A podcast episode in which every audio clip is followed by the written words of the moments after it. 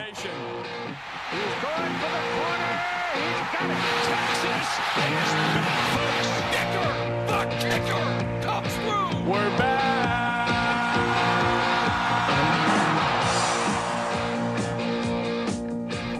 Welcome back to another episode of Fire Tom Herman, your overreactionary Texas Longhorns football fan podcast. You can find us on just about any podcasting platform you can think of, as well as on Twitter at, at the FTH Podcast. I'm Gordog24P here with Tuxedos9, and we are your hosts. And today we're talking about the storylines that have dominated the airwaves and social media for Texas this offseason, including hot takes about our season, Terry Bradshaw's recent comments, recruiting panic, and a listener question. With that, let's just get started. Tux, how you doing? How's how's your off season? How's your summer been? Even better. It's been so long. Yeah, it has been a while. Uh, it's been extremely hot. Uh, I didn't quite miss that as much, but I'm ready to finally talk about Texas football. Uh, we took a little bit of a hiatus. We had some issues come up with scheduling, and then we had a episode recorded that had some technical issues, so we just decided to scrap it. But now we're back. Yeah, it was a little touch and go. We tried. We we said we were going to keep a once a month schedule, and then the May episode got messed up, and then June we just couldn't really get anything together and just sort of scrapped it. But yeah, you know we're we're well. This will help us get back into the swing of it. We got a month before fall camp really kicks off, so we, we got a little bit of time to get settled back in here. Yes, with that, let's just dive right into the hot takes since it is summertime. Uh, you want to start off with the positive ones? Yeah, so the positive ones go first just to make us feel good about ourselves. Uh, first one we got was on Twitter. Uh, we had at Simon Says Sport told us that the Longhorns are going to go 10 and 2 in the regular season and return to the Big 12 championship game and actually beat OU, who will obviously be there as well, after losing to them in the Red River Shootout. We'll play in another New Year's Six Bowl, and then OU is also going to finish the season 10 and 2, but missing out. Both teams will miss out on the college football playoff. You know, I can see that if um, the defense is ready to play, if um, Sam uh, takes another leap forward, but th- that still involves a lot of, uh, I guess, injury luck. So I can see that. That that's kind of that's kind of spicy. Yeah, and I guess I guess just as something to talk about, he says 10 and 2 in the regular season and talks about losing to OU in Dallas. So, where do you think that other loss is going to come from? Do you think it's going to be LSU or do you think it's going to be Iowa State on the inevitable Thursday night in Ames game that we get stuck with seemingly every time we go up there? Or is it going to be one of those freak ones to Kansas or Louisiana Tech? I think it's going to be a freak one. Uh, for whatever reason, uh, Matt Campbell, the Iowa State head coach, has not done well against Tom Herman. Uh, at least the last two years, it's, I mean, it's really been a beatdown, if I'm being honest. So I can't see it being Iowa State, even though it is in Ames. Uh, it, it's got to be some random team that, you know, probably was struggling a little, and Texas overlooked them. And then next thing you know, like, we, we put up a two or three touchdown lead and the team starts to coast and then they come back and win. It, it's going to be something completely random like that. Yeah, I think that's something I'm more afraid of than anything else is that three possession curse from 2018 carrying into this season. The uh, the next positive hot take that we saw um, was courtesy of the illustrious publication known as Sporting News. Texas wins the Big 12 and plays in the college football playoff. I believe they had us matched up with Clemson in the college football playoff. What do you think about that? That that is super spicy. Holy shit. That's uh that's ghost pepper spicy. That's burnt orange media conspiracy shit right there. Yeah, exactly. Um, I mean, to make it to the to the playoff, you would you can only really lose one game in the regular season, and it would have to be to one of LSU and OU, and to you know you'd have to beat out everybody else by a convincing margin, and I just you know with with the defensive questions and a little bit of uncertainty on offense considering our depth chart on, at running back, at tight end, maybe even a couple of the tackle spots, or sorry, uh, at, at backup tackle. It, it seems a little iffy to me. Yeah, that that one would be be pretty crazy, and that yeah, I, I I can't imagine this year being the year just with the amount of that we've lost on defense. I I struggle to see that working out. But I'd love for Sporting News to be right, but I don't Oh expect yeah, them to be. same. All right, so take us through the negative hot takes we got. Yeah, so this is from SEC Network anchor Pete Burns. A primetime network audience will get to see LSU throttle Texas in Austin. What do you think? I mean, I think it's a little spicy. I think it's an SEC network guy playing to his audience. He knows who his. I, I can't remember if he said it on Twitter or whatever, um, but definitely playing to his audience. Uh, but I think to honestly believe that would be, especially just with the the phrasing of it, to say throttle means that LSU is just going to smack us down. When Tom Herman has done, if he's done nothing else in his career as a head coach, has shown that he's a big game and underdog head coach. Right now, LSU is favored. Um, we're playing at home. It's going to be likely, uh, assuming we don't screw something up against Louisiana Tech, which is not out of the question. That that's going to be a game day game. It's going to be lights are on. Everything is going to be focused on this game. It's going to be a big game. Um, so I'm not saying that we're definitely going to win, but it would be shocking for us to come out flat and just get absolutely stomped by LSU. Yeah, and frankly, that just has not happened very often in the Tom Herman Texas era where a team has throttled him. The most, I guess, uh, I, I guess the only thing close to a throttling I can remember is maybe TCU his first year, but that was Yeah. a 10 win TCU, and I don't think we even had Sam in that game, if I'm recall recalling No, that I think correctly. it was Boosh was starting that one. Yeah, I, I don't know. I'm I'm probably missing uh, another game that probably was just as bleak, but you know, really outside of that one, there, there hasn't been a throttling. No. Texas finds a way to keep things close, and and they play up for the big games. So I think even if uh, Texas loses to LSU, it, it's probably going to be close. Yeah, I, I just don't see any way that LSU runs away with it. Yeah, same.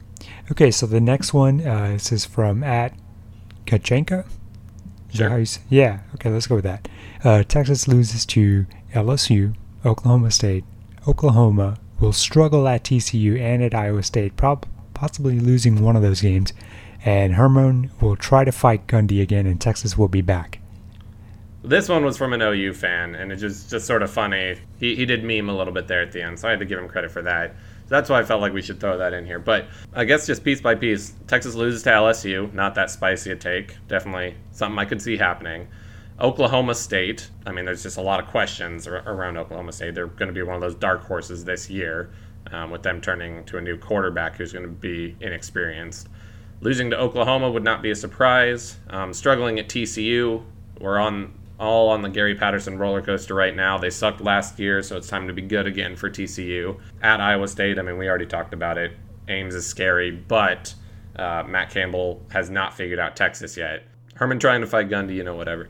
But basically, he'd be calling for four losses, saying three guaranteed, possibly a fourth. So nine and three, eight and four is the record he's saying. And given the list of the teams that he gave us there for who we would lose to, I really wouldn't be that upset by most of those, other than maybe Oklahoma State, depending on how they look this year. Or even TCU. Like, people expect Gary Patterson to bring TCU back again, but, you know, it's, it's about to be summertime. We still don't know who their quarterback starter is. It doesn't bode well. Yeah, when none of their quarterbacks on their depth chart seem to have working arms at the moment, uh, they're, they're yeah TCU in the same boat as Oklahoma State, um, just with more Gary Patterson sway, I guess. It, it's all comes down to whether or not the quarterback works out. Yeah, and you could say that same exact thing for Oklahoma State. Exactly. Um, so, so yeah, I, I, I don't think this is like ultimately that spicy. Um, I can't see Texas losing to both LSU and Oklahoma. I mean, I, I hope they win at least one of those, but I, I don't know if Herman will try to fight Gundy again. I think last time it was, I, I, don't think it was like justified. Herman definitely got a little emotional, but you could see that from his perspective, he thought Gundy was calling people out. Yeah, I, I guess I could see it. I just don't think it's likely again since it's in Austin. Right. And then Texas being back after an eight and four season is uh, no, not likely. Okay, so the next one is from a noted listener and a noted Texas Tech fan who used to be a Texas Longhorns fan and uh, loves to troll us. It's Riv.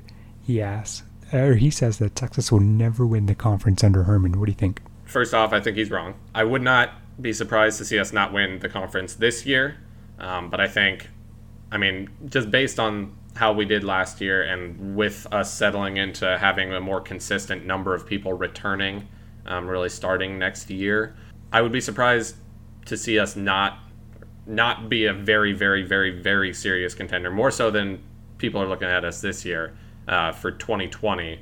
I think is where we really have a, a good chance to be back to being the big bad in the Big 12. Never win the conference? Absolutely not. I don't think that's true at all. But uh, this year, uh, I don't think that part would be too spicy. Yeah, same. Um, and Herman's really only been a head coach for what four years. He won it. He won the conference his first year at Houston, right? And then he made it to the championship game last year at Texas. So uh, really, like he, he's been in championship contention. Uh, I guess he was in championship contention second year at U of H as well. They just kind of flubbed that last one against Memphis. So so really only that first year at Texas was when he was really not in championship contention. Um, so I think it, it's uh, it, it's kind of absurd to say he will never win.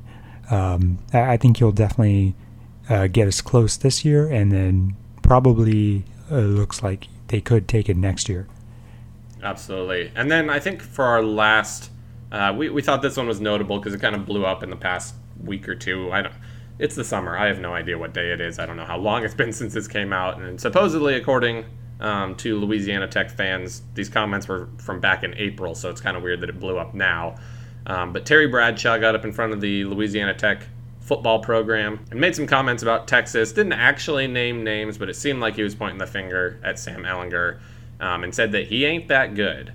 Uh, he also made reference to us having three five-star quarterbacks and two of them leaving, which seems like he might have, in his sort of old age, confused Texas and A&M, which it, by itself is its own offense. So we're really not sure what the hell he's talking about.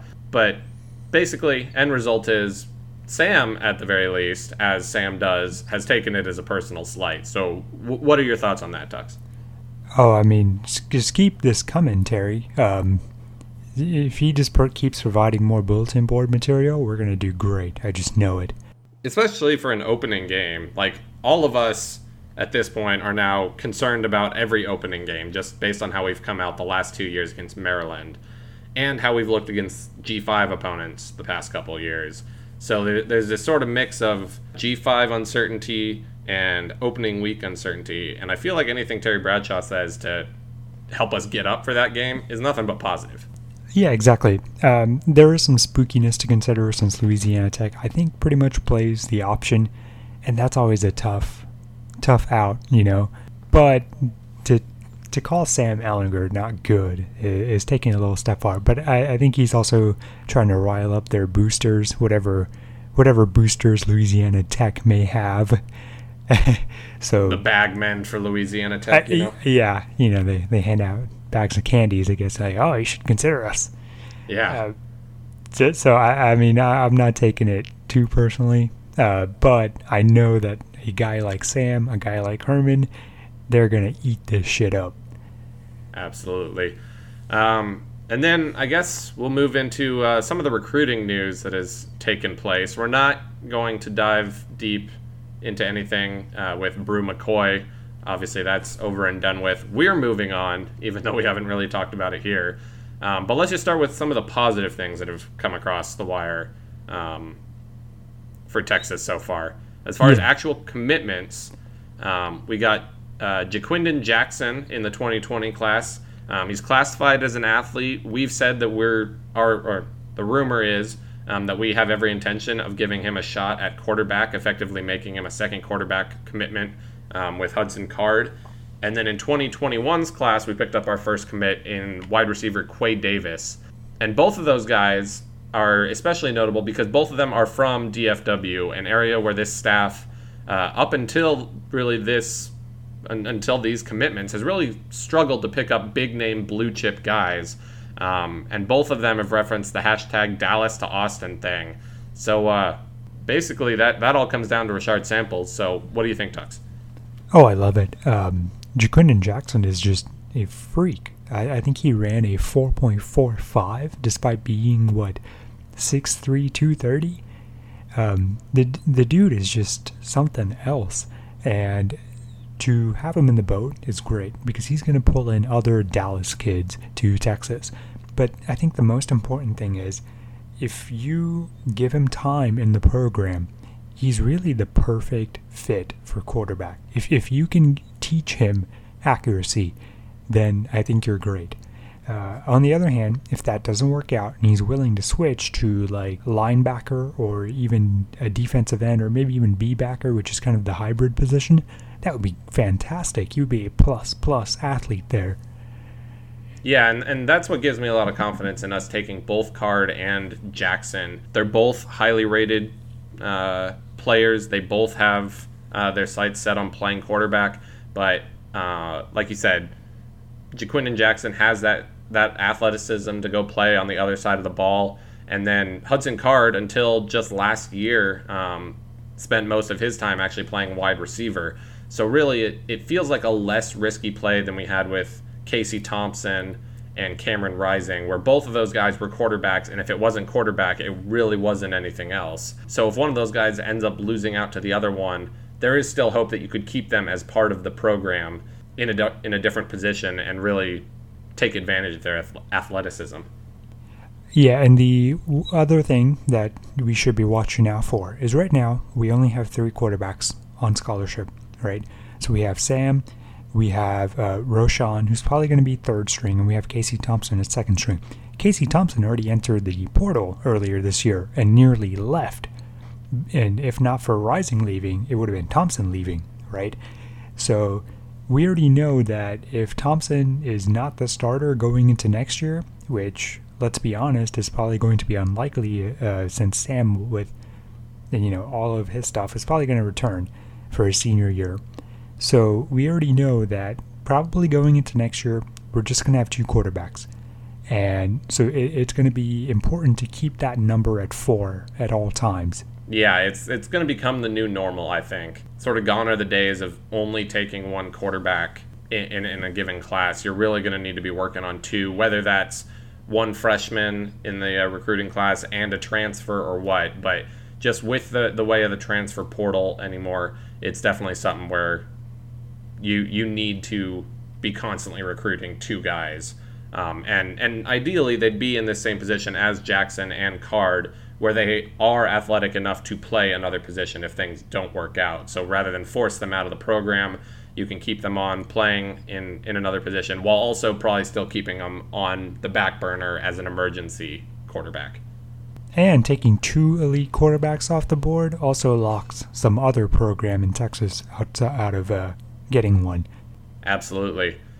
Uh, our last piece of good news, really, I guess two pieces of good news um, for recruiting, comes down to two guys that are kind of considered silent commits already by a lot of fans, a lot of recruiting insiders. Um, we do have two outstanding silent commits, um, courtesy of Bryan Carrington with his shh emojis. So they're believed to be four-star linebacker, and in our case, he'd probably play B-backer, um, Prince Dorbah. He's believed to be one, and he's committing. I believe it was July 10th. He will be publicly committing. So uh, all signs are pointing to him being all Texas. And then we have Chris Thompson Jr., the four-star safety, same high school, Dallas Skyline as Ja'Quinden Jackson. So there's a lot of just based on Ja'Quinden Jackson's commitment video. He sort of did it Avengers style, where right at the end he sort of teased another commitment um, and it's believed that that is Chris Thompson Jr. So we got a lot of. Uh, he he doesn't have an exact timeline. I don't think he's picked out a date, uh, but he's likely within the next few weeks um, announcing. So we've got a lot of. Uh, we got at least those two to look forward to, uh, which will hopefully help with what's been going wrong for a lot of Texas fans in this class. Yeah, so let's just talk about what's not going well. And you'd think that after a 10 win season, and a you know close beat down of Georgia as close barely as a beat beating Georgia. Barely, exactly. Um, that we'd have a lot more momentum with like the top guys, especially the top national guys, because for the past eight years we've been saying, "Oh, Texas recruiting will pick back up when when we win. When we win, we're gonna land the elite guys." And uh, Winning where are the elite guys? everything. Yeah, where where is that? and now they're the recruits are saying, oh, they want more production or they want something different, and it's like, okay, fine. Um, we, we really can't uh, do much more except keep winning and then putting guys in the league. So the guys who we're possibly going to lose out on are safety Lathan Rans- Ransom to Ohio State, Kelee Ringo to Georgia, which would be a really, really huge gut punch. Yeah, real kick to the dick, in my opinion, on that one. Yeah, Mookie Cooper, who is a former commit, losing him also probably to Ohio State. And then I think probably the one that, the two that hurt the most are uh, losing running back Bijan Robinson to also Ohio State, and then losing defensive lineman Vernon Broughton to A&M. Yeah, those two especially. I mean, Mookie Cooper, just sort of a weird thing. It seemed like he had been leaning to us for like a year and then committed and then like decommitted less than a month later or something like that. Kelee Ringo was one, spent his entire spring break in Austin. Seemed like he was all Texas the whole way and then went to Georgia and suddenly the entire thing changed. Wink, wink. And then Lathan Ransom, honestly, that was one where I didn't think we had a whole lot of chance, and it seemed like we did have a chance, and now we don't have a chance, and that has also added to this meltdown. But Bijan Robinson and Vernon Broughton are, are the two that are the most worrying because it they those two are indicative of just sort of a continuing problem that we seem to have. This would be the, another year of us whiffing on the big the big time running backs that this program desperately needs, especially with Derrian Brown having his health concerns now. And we're going into the year with Keaontay Ingram and Jordan Whittington basically expected to be the two big guys with some guest appearances from Daniel Young, who seems like he's about capped out, and then Kirk Johnson, who probably sprained his ankle just hearing his name. So losing Bijan Robinson would be another heavy mark against the guy that we all thought was going to be a rainmaker for us in running back coach Stan Drayton, and that that just hasn't happened. About the most positive thing we had going was he seemed like he had sort of gotten us an in into St. Louis, um, and that seemed to be trending well with Marcus Washington, Mookie Cooper, Adelaide Adaway. But with losing Cooper almost immediately again, that raises red flags just to add to the red flags that we've had with uh, Stan Drayton. And then defensive line, um, at this point, it feels like if you're listening to this podcast, you probably follow Texas closely enough to have seen the near constant meltdown on Surley about Oscar Giles as a recruiter. Uh, no one really doubts that he's a solid, if not good coach. I mean, he's had defensive lineman of the year for the last two years now um, in the Big 12. But on the trail, if we're losing these big five star guys like Vernon Broughton types to A&M, especially when the it, what seems to be the deciding thing is A&M telling him that he can play a position he's clearly not going to be able to play his entire career. It and again another continuing indictment of the those problems and those losing those battles in the trenches are the difference between um, contending for conference titles and contending for national titles because those lines are where those titles are won. I guess uh, one positive thing is that you know last year our offensive line recruiting seemed like a complete mystery, and this th- this time that's not such a mystery. That seems to be the bedrock of this class, and that, that's a positive. But then we see like running back recruiting, we see linebacker recruiting, we see defensive line recruiting, and go, what's going on here? So r- r- right now, we're probably going to have to figure a lot of this stuff out and start looking for backups because it doesn't look like these guys are trending towards Texas. And a- after they did trend towards Texas for the longest time, they're, they're all at the last second, close to their commitment, choosing to pick a different team. And th- that's just tough to come back from. Yeah, especially in the case of Bijan Robinson. A lot of pictures got spread around. I think Mike Roach had posted it on his Twitter showing Bijan Robinson on his OV at Texas. Looked like he was having a great time. Gave everyone a ton of confidence. And then he leaves his OV, goes to a rivals camp, and all the news is about how he's all Ohio State. Um, it's one of those things that, I mean, it just, especially in Bijan's case, after all the stuff with Zach Evans and barely beating Georgia and being left out of the top five, and then apparently this morning being back in his top five based on his Instagram stuff, which is its own ridiculous circus that one that one felt like it hurt because everyone had sort of put all our eggs as, as into the basket of recruiting Bijan, and see, things seemed to be going great um, on that end.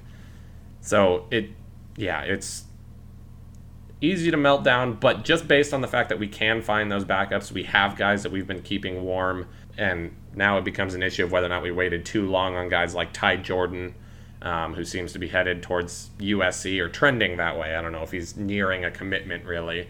Um, but it is stuff where we have to start falling back. You mentioned linebacker recruiting issues. That one, I feel like, is less. I mean, there, there is a bit of that on the staff just because Todd Orlando is the linebacker coach as well as the defensive coordinator. But he's not a plus recruiter, which generally you're okay with when he is the coordinator. His focus should be on actually developing the defense rather than day to day recruiting. Guys like Tim Beck being offensive coordinator and rainmaker recruiters should be the exception, not the norm. So it, it's hard to blame Todd Orlando too much for that. But then it comes back again to these these guys who are not plus recruiters, where Stan Drayton has been having issues, Oscar Giles obviously, and then you get into the Derek Warehimes, and then depending on your opinion of uh, of uh, Mehringer, the wide receiver coach, Drew Mehringer, can totally change ideally you'd have those position coaches picking up the slack um, where the coordinator has his focus, and that's just not happening. Yeah, exactly. Um, there's probably a lot of changes that needed to happen after last year, uh, especially to the staff, possibly replacing one of Meekins, Drayton, or Warehime, and that didn't happen. Possibly bringing in another defensive coach to help out defensive line recruiting, that didn't happen.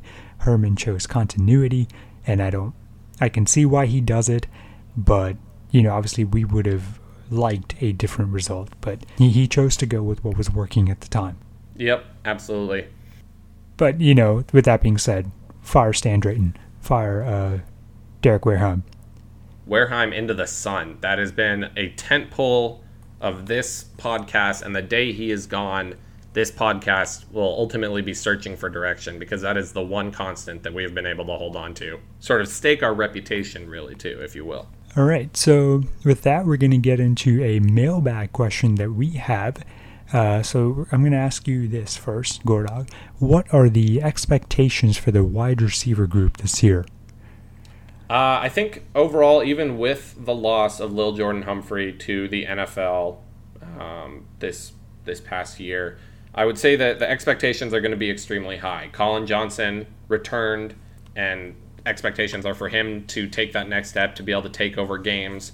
Uh, on the other outside receiver position, you've got Devin Duvernay, who's back, um, who last year flashed, but um, in my opinion, played extremely well and a lot of times was overlooked by Sam, whether it's because he was short or whatever, I don't know.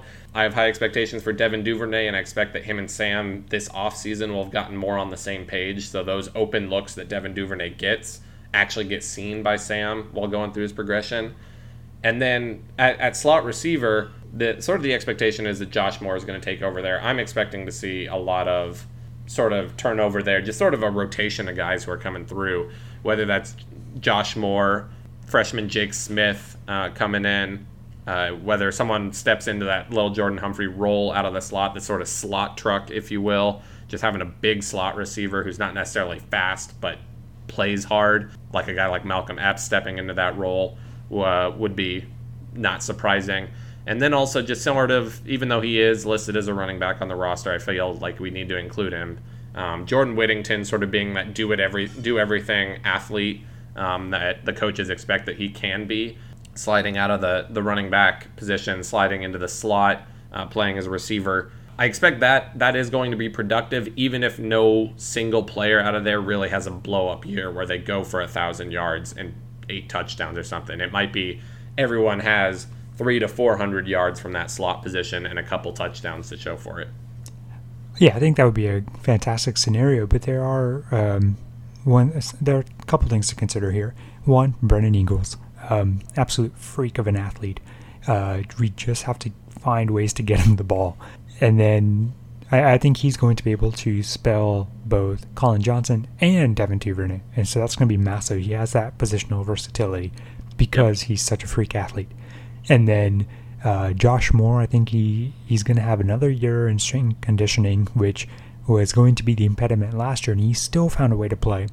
Um, so this year he just has to be healthy, and he has to learn more of the playbook, and then I think he'll be able to take off. So there's that to consider. And the other thing I want to consider is that probably Collin Johnson will get close to a thousand yards again.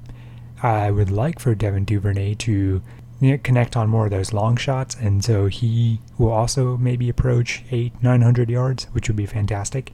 Mm-hmm. And then have just a smorgasbord of receivers that see playing time, catch the ball here and there once or twice a game, and get a chance to show what they have. And the reason I say that is our running back depth is kind of iffy. We have a sophomore in Ingram and a true freshman Jordan Whittington. We don't know if they will be able to stand up to an entire season worth of, of hits. So, and we also have Sam, who isn't all that uh, um, healthy all the time to begin with.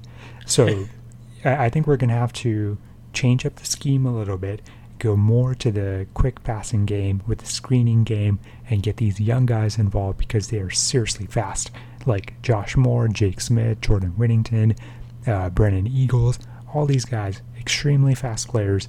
We get them involved in the quick passing game to help make up for the run game, and I think though that the, this entire group as a whole will appear more than the sum of its parts. Yeah, absolutely. And the another thing that helps with all those young guys um, and concerns about injuries. Uh, with Labor Day being early this year, the season starts technically August 31st. Um, every team is going to have two bye weeks, and the way we've got it laid out is all 12 games are sort of broken up into these sets of four. So we do basically every month uh, or so get a break and give us a chance to heal up middle of the season. Um, so I think that that really lays out favorably for having all those young guys who are still acclimating to the college game, whether it's by size or strength or whatever it might be. It, it'll it'll help us at least maintain the sort of impression of injury luck, I guess, um, throughout the year. Yeah, exactly. And then one other thing I want to throw in there for those guys who are who we talked about rotating at slot, whether that's Josh Moore, Jake Smith, Jordan Whittington, whatever for all those guys, another place that they're going to have a big impact, I feel, this year is going to be uh, back there returning kicks and returning punts. That, that's one of those things that a lot of times when you have those explosive freshmen, those are areas where they can have impacts on the game because early in the season, you learning the playbook all in over and over, you end up with sort of a package of plays that slowly expands throughout the year. Kick return, punt return. There's a little bit of learning to sort of how you want to attack each one of those, but a lot of that just comes down to instinct, and that's something that I think Jake Smith and Jordan Whittington, especially, uh, both of those guys show good football instincts in their highlight tape, and in Jordan Whittington's case, in the spring, um, to be able to sort of improvise on those types of plays. So I think they're going to have a lot of an impact there, uh, as well as D'Shawn Jamison coming from the defensive back uh, side of the field. So I think that brings us to the end of I, I, I think what amounts to our last true off-season episode. Uh, our next episode will be planned for August, likely going to coincide with the start of fall camp. Uh, we'll also sort of start at that time doing our previews of the offense, the defense, um, whatever the case may be.